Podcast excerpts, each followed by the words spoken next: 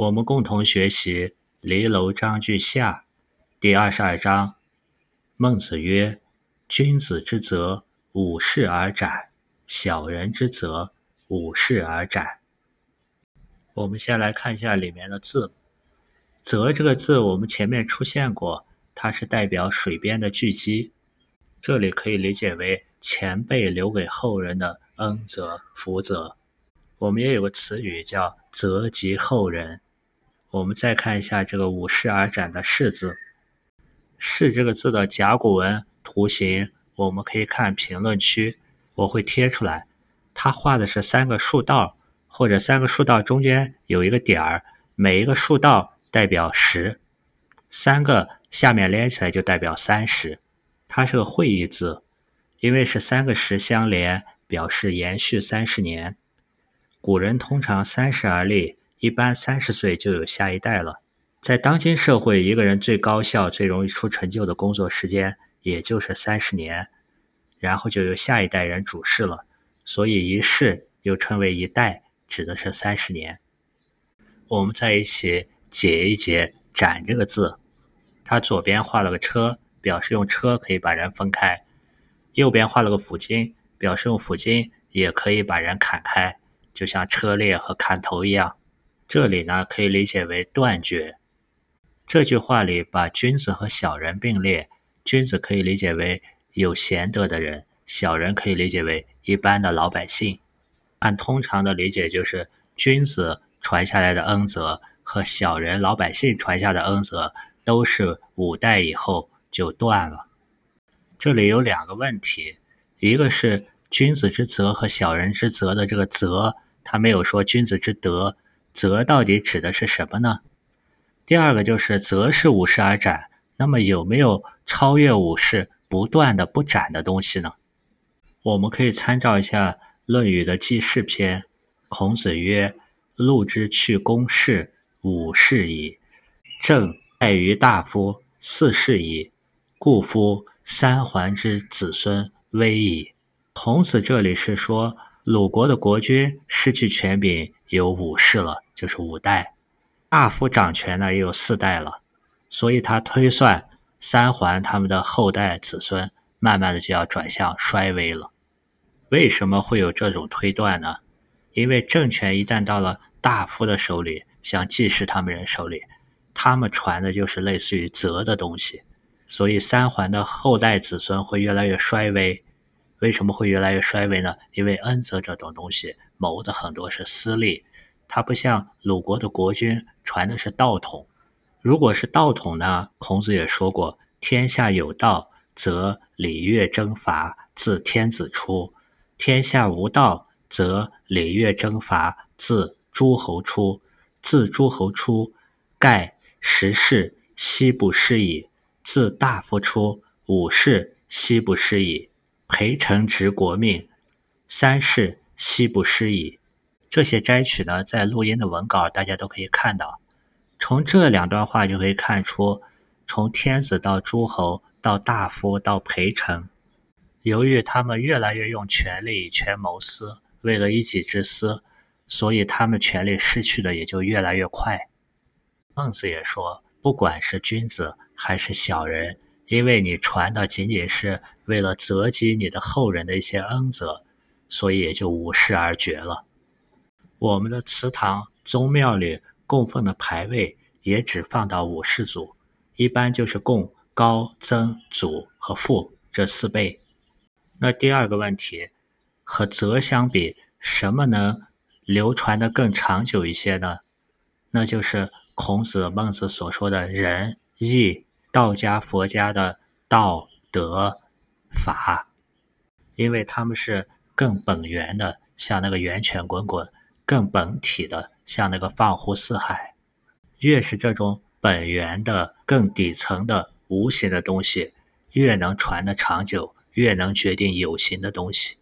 比如说，我们的认知模式决定了我们的思维，我们的思维决定了我们的言语以及行为。佛陀在传法的时候，和听法者讲过，佛法在世间流传，它会出现一些不同的时期状态，它们分别为三个时期：正法时期、相法时期和末法时期，其中正法时期为五百年，相法时期就是只能看到佛像为一千年，末法时期为一千年，然后他的佛法也会逐步进入空无。这里列举佛陀所说的正法，就是类似于道底层代码那个无形的东西。在正法时期呢，人们有正信正见，正法没有被破坏。在相法时期，人们已经没法亲自见到佛陀了，只能看到佛像了，是一种是修非修、是信非信的状态。正法已经逐步残缺破坏了。到了末法时代，人们已经无正念，也找不到正确的修行方法了。这种佛陀的痕迹的消逝和佛陀所传正法的消亡，也类似于我们前面二十一章所说的“亡者之际息而”。失亡。好，我们接下来看孟子下一句怎么说的：“余未得为孔子徒也，余私塾诸人也。”孟子没有成为孔子的徒弟，两者在时空上有差距。孟子出生的年代和孔子死亡的年代差距一百零七年。我们再看“余私塾”的“余”字，是孟子对自己的称谓。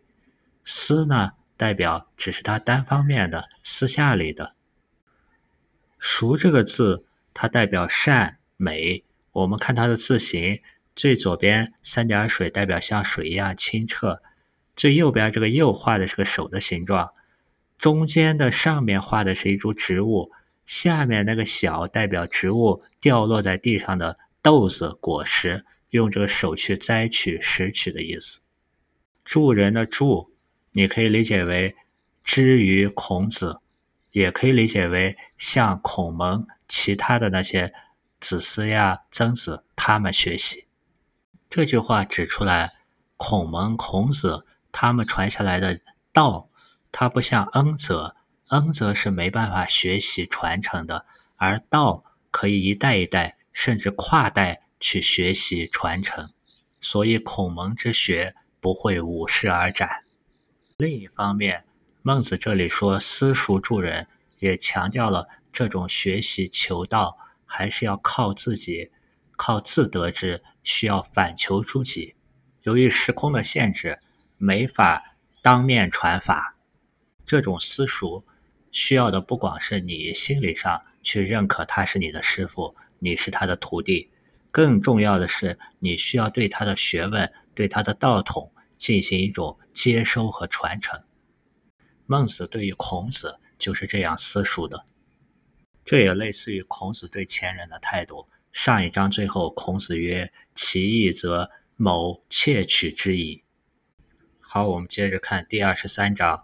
孟子曰：“可以取，可以无取。取伤廉，可以与，可以无与。与商会，可以死。”可以无死，死商勇。这一章出现的字，我们基本上都学过，我们一起复习一下。可代表很快乐的以歌助劳，唱着歌劳动；以代表以工具帮助劳动，有用的意思。取呢，它右边画的是个手，左边画的是割下敌人的耳朵，代表取。伤这个字呢，左边画的是人，代表跟人有关；右边是他的身，它是个形声字。但同时，右边的上面也画了个躺倒的人，代表人受伤躺倒了。下面画的图形是人受到创伤。可以与的与字，分别画的是四个手，上面的两个手把东西交给下面的两个手。与商会的会字，下面画的是一个心。上面画的是一个转动，不停的释放出恩惠的形象。死亡的死呢，是一个歹加一个人躺在那，好歹的歹代表人死以后的残骨。死伤勇的勇，上面代表勇猛，下面代表有力，它也是个形声字。孟子在这里说，可以拿取，也可以不拿取，但拿取了有损廉洁。廉洁的“廉”这个字呢，它画的是房屋侧面的墙，它比较窄，它它也没有门和窗那么多东西，也不会人来人往那么热闹。取商廉可以理解为拿取了有损于廉洁，可以给也可以不给予，给予了有损恩惠，可以死也可以不死，选择死呢有损于勇敢。在古文里，可和以加在一起，表示可能或者能够，也表示有某种用途。比如说，他山之石，可以为错。可以理解为可以或者能够，那么主体就是人。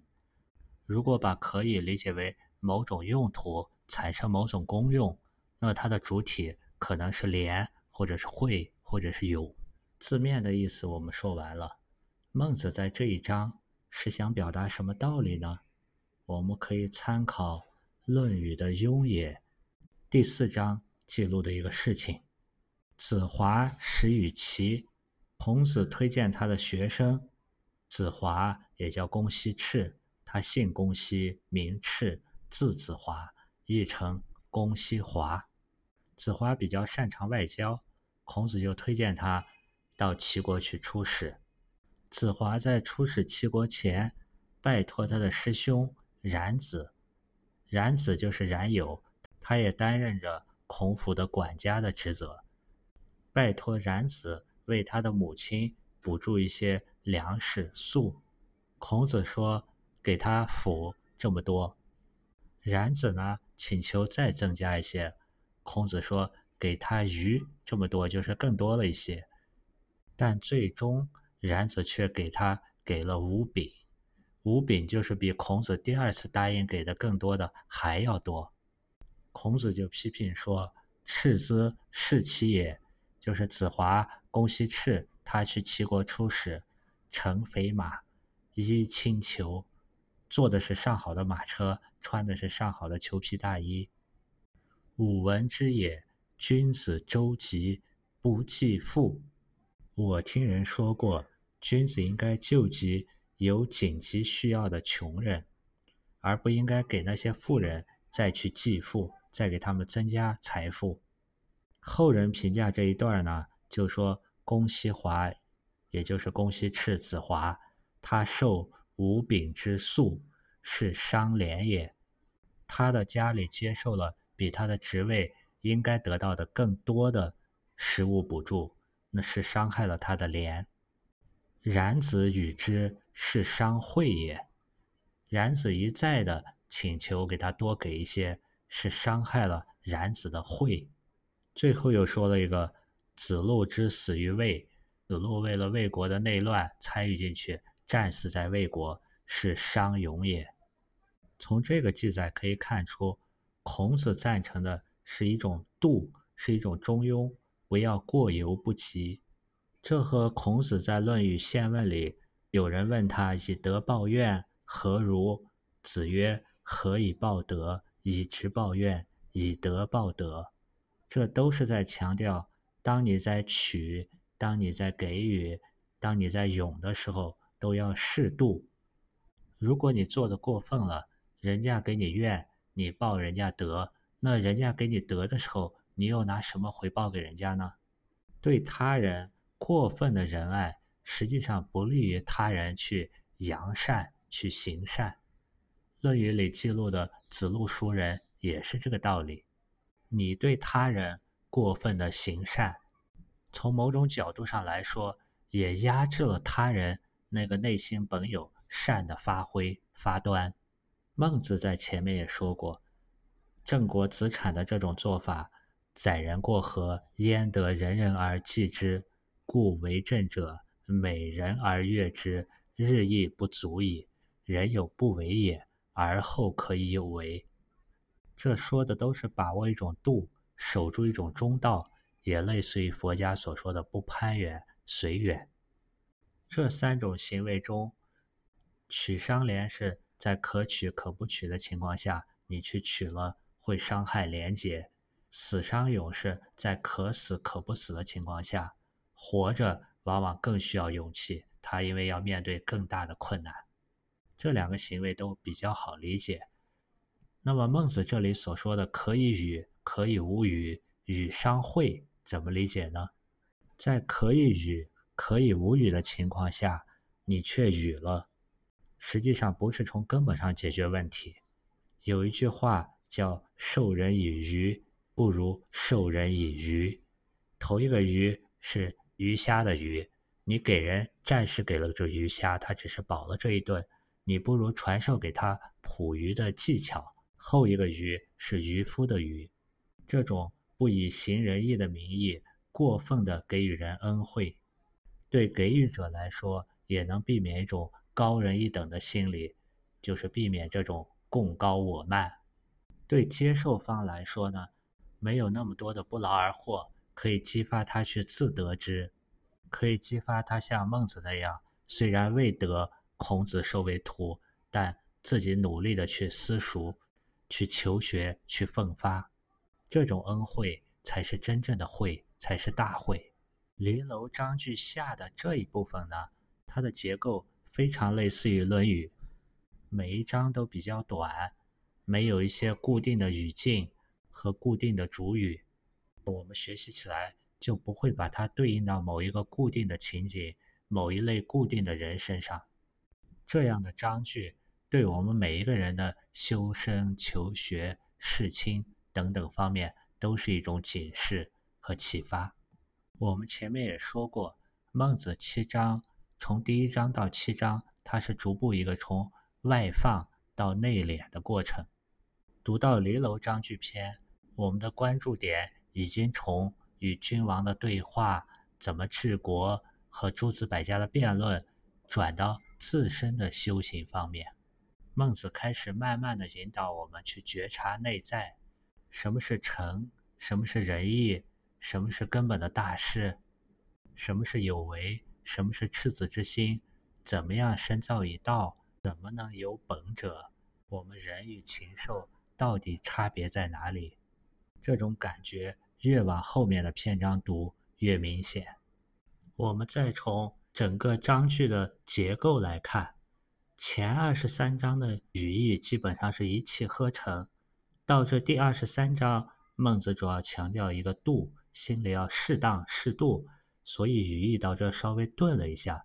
以便他开展二十四章比较长的一个故事，但在后面的各章中呢，还有多处与前面章句的一种映射联系。正是因为这种古文的各章的结构精细巧妙，造成了古文耐读，值得我们反复去品读。第二十三章用到了三处“伤”字，伤害的“伤”，它可以和前面。第十九章的“署名去之，君子存之”的那个“存”字做一个呼应。君子存之是存养那个有别于禽兽的人性。那这里伤害的呢，也是这个人性具体表现在廉、惠、勇的方面。当我们把古文的文字形象化以后，就可以读出无穷的意境。比如说。我们人性中的这个廉，如果我们能形象的想到房屋侧面的那个侧墙，它的简洁呢，就让人联想到廉洁；它的地面两面墙边的平直，让人想到君子的方正正直；它上面露出梁柱的棱角，让人想到君子的气节。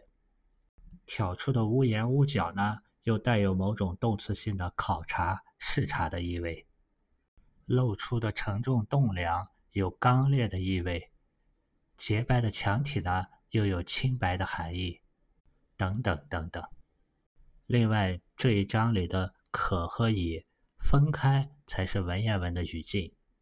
可我们说过，最早起源于人们在劳动中唱歌以帮助劳动，是一种舒畅的状态。以这个字呢，它是用农具干活，当我们把它理解为。农具能够帮助我们干活时候，可和以连起来就有可能能够的意思。从这种意思中，我们就可以读出主语是某个人，人可能能够取，也可能能够无取，可能能够与，也可能能够无语，可能或者能够死，也能够或者可能不死。可以取，可以与，可以死，就类似于小人去之；可以无取，可以无与，可以无死，就类似于君子存之。君子选择无取、无与、无死，是为了存养那个廉、惠、勇。这就理解为对这种两可之间的选择，贤者能勿丧耳。贤者的选择是为了不失其本心。存养那个本心。那当我们把可和以中的以倾向于理解为利用农具去劳动，偏向利用某种工具去产生某种功用，我们再把可和以连起来，它就是一个能够顺畅的使用某一方面的功用的含义。这时，使用这一功用的主体可以是人，也可以是人内在的那颗心。还可以是这里说的廉、惠和勇，可以在两个维度进行选择功用。一个维度我们可以理解为是一种存养，那另一个维度方面就可以理解为是一种伤、伤害。当我们只考虑一个方面，就是只考虑取、只考虑与、只考虑死的时候，这样单一维度的选择不仅仅是对廉、惠。勇的一种伤害，它还使我们对连惠勇的理解和把握也不全面，不能够意识到有时候无取，有时候无语，或者有时候无死，反而是一种连惠勇。连惠勇的功用是多方面的、全方位的。如果我们坚持一种单向维度的认知，对掌握这个本体、把握它。也是一种伤害，我们也就很难再进一步去体会到智者无惑、仁者无忧、勇者无惧的境界了。当然，这不是标准答案，只是以二十三章为例，我们一起把它分解了一下。好，我们一起学习一下今日的这个故事，也是一个案例吧。第二十四章：庞蒙学射于义，敬义之道。思天下为义为欲己，于是杀义。孟子曰：“是义，义有罪矣。”庞蒙据记载是义的家人，也是跟义学习的学生。他这里用的是一个“学”字，没有用“教”字。学是偏向于学生向师傅这个方向，教呢？是偏向于师傅教向学生这个方向。射箭的“射”这个字，最早画的就是弓加箭，后来加了手，后来变成手右边的手加上左边的身体。它表达的是开弓放箭一系列动作，具体还可以分作引和发。引是引弓不射，发是箭射出去的那个过程。翼。相传是夏代有穷氏部落的首领，善于射箭。据记载呢，他曾经篡下自立，自立为王以后，他又喜欢狩猎，不理名士，又被家众所杀。这个家众应该就包括庞蒙。敬义之道，我们可以理解为学完全了，学尽了义的射箭的技术。从这两句话也可以看出。义并没有站在一个师傅的角度去尽到教导的责任。唐代的韩愈在他的诗说里写道：“师者，所以传道授业解惑也。”这里强调师者首先是传道，传道我们可以理解为师傅要把那个道的本体解释给学生，包括什么是天理，做人的品格是什么样，人该具有什么样的道德。习武要具有什么样的武德？什么是做人的根本？什么是生命中的大事？等等。授业呢？他倾向于教授学生弟子学业技能方面的东西。解惑呢？是日常的一些答疑解惑。从这两句可以看出来，冯蒙只是单方面的学，后羿并没有起到一个作为师傅这个角色应该传道的职责。后羿他本身重技巧轻德行，而作为庞蒙呢，他也仅是敬义之道，他也仅仅是着重于从后羿那里去授业，取得技能，于是就有了思天下为义为欲己，于是杀义。这里省略了主语庞蒙，庞蒙思索天底下，唯这个字在这里强调了唯一性，只有义能够做到欲己。欲己的欲呢，这里可以理解为超过胜出，己指代庞蒙。在这样的判断下，杀了义。记载是庞蒙跟其他人合谋一块杀了义。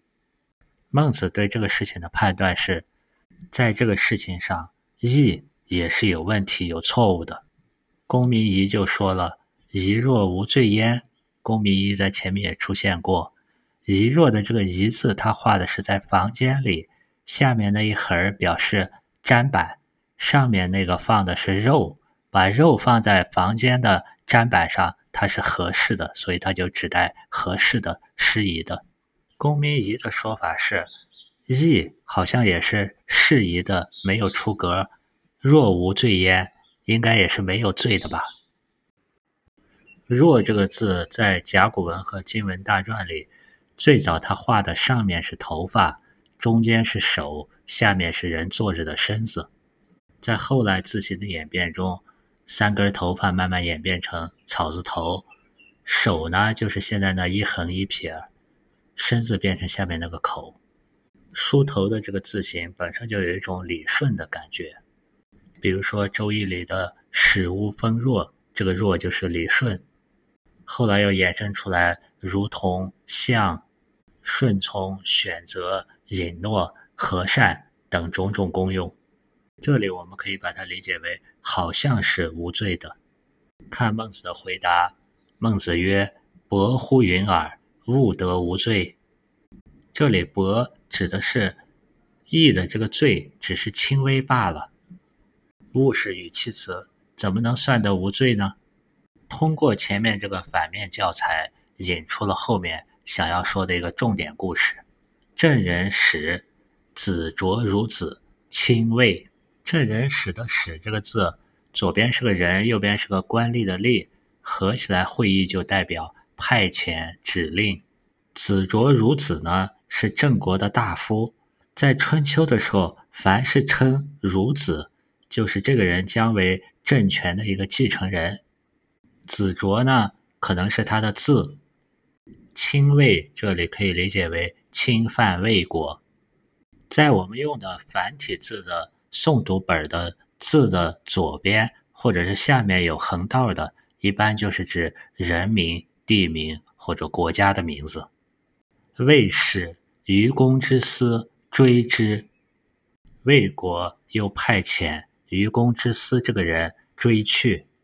追这个字很形象，他画的有脚。在路上踏过一个一个小山包，这里的愚公之私是魏国的武将，后面出现的他的师傅尹公，为什么这个名字都是四个字呢？文献中大都认为他们前面的这个愚公还有尹公都是那个时期的复姓，之呢在春秋战国时期常常用来分割姓与氏，我们前面讲过。姓和氏的区别，姓是一个很大的族群，氏是从这个姓里面分裂出来的一只一只比较小的族群。氏这个字的字形就是山崖上将要滚落的石头的形状，我们可以把整个山崖想成那整个的姓，氏呢就好比是滚下来的一块石头，分出来的一小块石头。当姓氏的氏这个字下面加了一点儿以后，读作底。它代表是根部底部，我们可以想象成那块石头滚落到悬崖的根部了。回忆一下前面所讲的，底也是一个少数民族。当底这个字再加上一个工厂的厂字，也就是罕字部的时候，它的意思就是大水过后，这一切石头呀、地呀又都恢复平复了。念作止。我们在离楼章句上的最后一章。古手指喻出现过，学过，这里复习一下。我们接着看故事发展。这两个人一逃一追，逃跑在前面的子卓孺子曰：“今日我即坐，不可以执弓，吾死矣夫。”这里“疾病”的“疾”字更多倾向一种外伤，“急坐”的“坐”这个字是从它右边的这个“乍”发展而来的，这里可以理解为发作，所以不能直弓了，不能拿弓箭。吾死矣夫，他的命要交代在这里了，因为弓箭在古代来说是威力巨大的远距离杀伤武器，他不能直攻，而对方能直攻。就可以射杀他。问其仆曰：“追我者谁也？”其仆曰：“愚公之私也。”仆人的“仆”这个字的繁体字，在甲骨文和金文，它左边人代表是人，右边上面画的是一个新刀，代表受过刑，下面画的是一个人拿着簸箕打扫卫生，合起来呢，指代那些受过刑的奴隶。这里因为是上战场和他同驾一辆车的，所以可以理解为驾车的随从。在他的口语中，把追我放在前头，者谁也放在后头。但我们现代人呢，通常喜欢说谁在追我呀？我们可以发现，用追我者谁也这种方式说话，他说话人的视角是从自身开始观察周边的。这也和现在。英语的句式有点相近。英语说“我能帮助你吗？”“Can I help you？” 是把我放在前面的。但随着礼仪、礼节还有社会化的发展，我们现在已经慢慢的把我的视角开始弱化了，开始从周遭来说问题了。比如说，现代人就会说：“谁在追我呀？你能帮我一下吗？”好，我们接着看。其仆曰：“愚公之私也。”他的仆人说：“愚公之私在追我们。”隐公之他反而说：“吾生矣。”“吾生矣”这个“生”，它是个象形字，字的形象像地上长出的幼苗，表示生长。这里就指它可以活命了。和生相关的还有两个字，我们前面学过，一个是。周易第三卦尊卦的那个尊字，它是刚柔始交，它也念屯，屯兵屯田的屯字，这代表生命刚刚要萌发。另外一个字就是才，才开始的才字，它比尊呢要近了一步。才的中上方那一横代表地平面，它已经露出一个小嫩芽、小头了，下面画的是它的根部。再下一步。就是生长的生字了，生长的生的最下面那一横代表地平线，上面画的是一株正在生长的植物。它们这三个字呢，是一个层层递进的关系。他说：“吾生矣。”他驾车的随从不明白了，曰：“愚公之私，谓之善射者也。”夫子曰：“吾生，何谓也？”他的驾车随从不解地说。愚公之私是魏国善于射箭的人。夫子的子是古代对男子的尊称，再加一个夫呢，往往是指那些年长的、值得人尊敬的、学问好的男子的一个尊称。孔门呢也经常用它指孔子。他的仆人问他：“您说我们可以活了，为什么呢？”子卓如此说：“愚公之私。”学射于隐公之托，隐公之托学射于我。这样算起来，他就是愚公之私的太师傅，愚公之私算是他的再传弟子。他们之间呢有一层这么的恩泽，但这一层关系呢并不是最主要的。他接着说：“夫隐公之托，端人也，其取有必端矣。”我们先看。端人也的这个端字，它是个形声字，左边画的是一个人伸开双手站立着，右边这个表声的偏旁念作专或者端，他画的就是一个草木出生的那字形。端人这里可以理解为正派、正直、廉政的人，所以他选取的朋友那种朋友讲习向他学习的友，也必然端，也应该是正直正派的人。我们接着看愚公之思志，志这个字我们讲过，它的字形呢，最早画的是一个飞鸟，用它的嘴啄向地面。后来发明弓箭以后，志这个字也化作一个箭头从空中直射下来，正中地面那个目标。这里用这个“志”字，它有多重含义，很传神。追他的愚公之思问：“夫子何为不执弓？”愚公之思呢，果然很有君子之风，也有点类似于像西方决斗，必须两个人都带上枪，同时背向走多少步，同时回头射击一样。愚公之思呢，也没有趁人之危，反而问：“您为何没有举弓呢？”子卓孺子回答说：“今日我即坐，不可以直弓。”这就把这个选择题交给追他的愚公之思了。愚公之思该怎么办呢？按照我们前面第二十三章所学的，他可以取他的命，也可以不取他的命。取了就伤害自己的廉政之心。他也许还接着想，他可以与。可以给他太师傅一个恩惠，放了他；也可以无语不放他。如果什么都不做就放过他，这个给的人情恩惠是不是太过分了？我也可以杀死他，也可以不杀死他。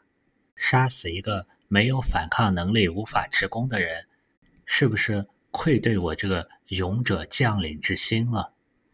难难难！但对于一个……要存养自己心性的君子来说，他又很简单。君子以修身、守身为本。我可以反过来思考，我必然要存我这个廉、惠和勇，在不考虑自己不为己胜的前提下，心性去执中，内在由人一行。这样产生的结果，就是后面愚公之思所要做的行为。他说道。小人学射于隐公之托，隐公之托学射于夫子。我不忍以夫子之反害于夫子。首先是不忍之心、恻隐之心升起的仁，仁也是仁义礼智的一个开始。它也类似于源泉滚滚的那个源泉，泉之始达。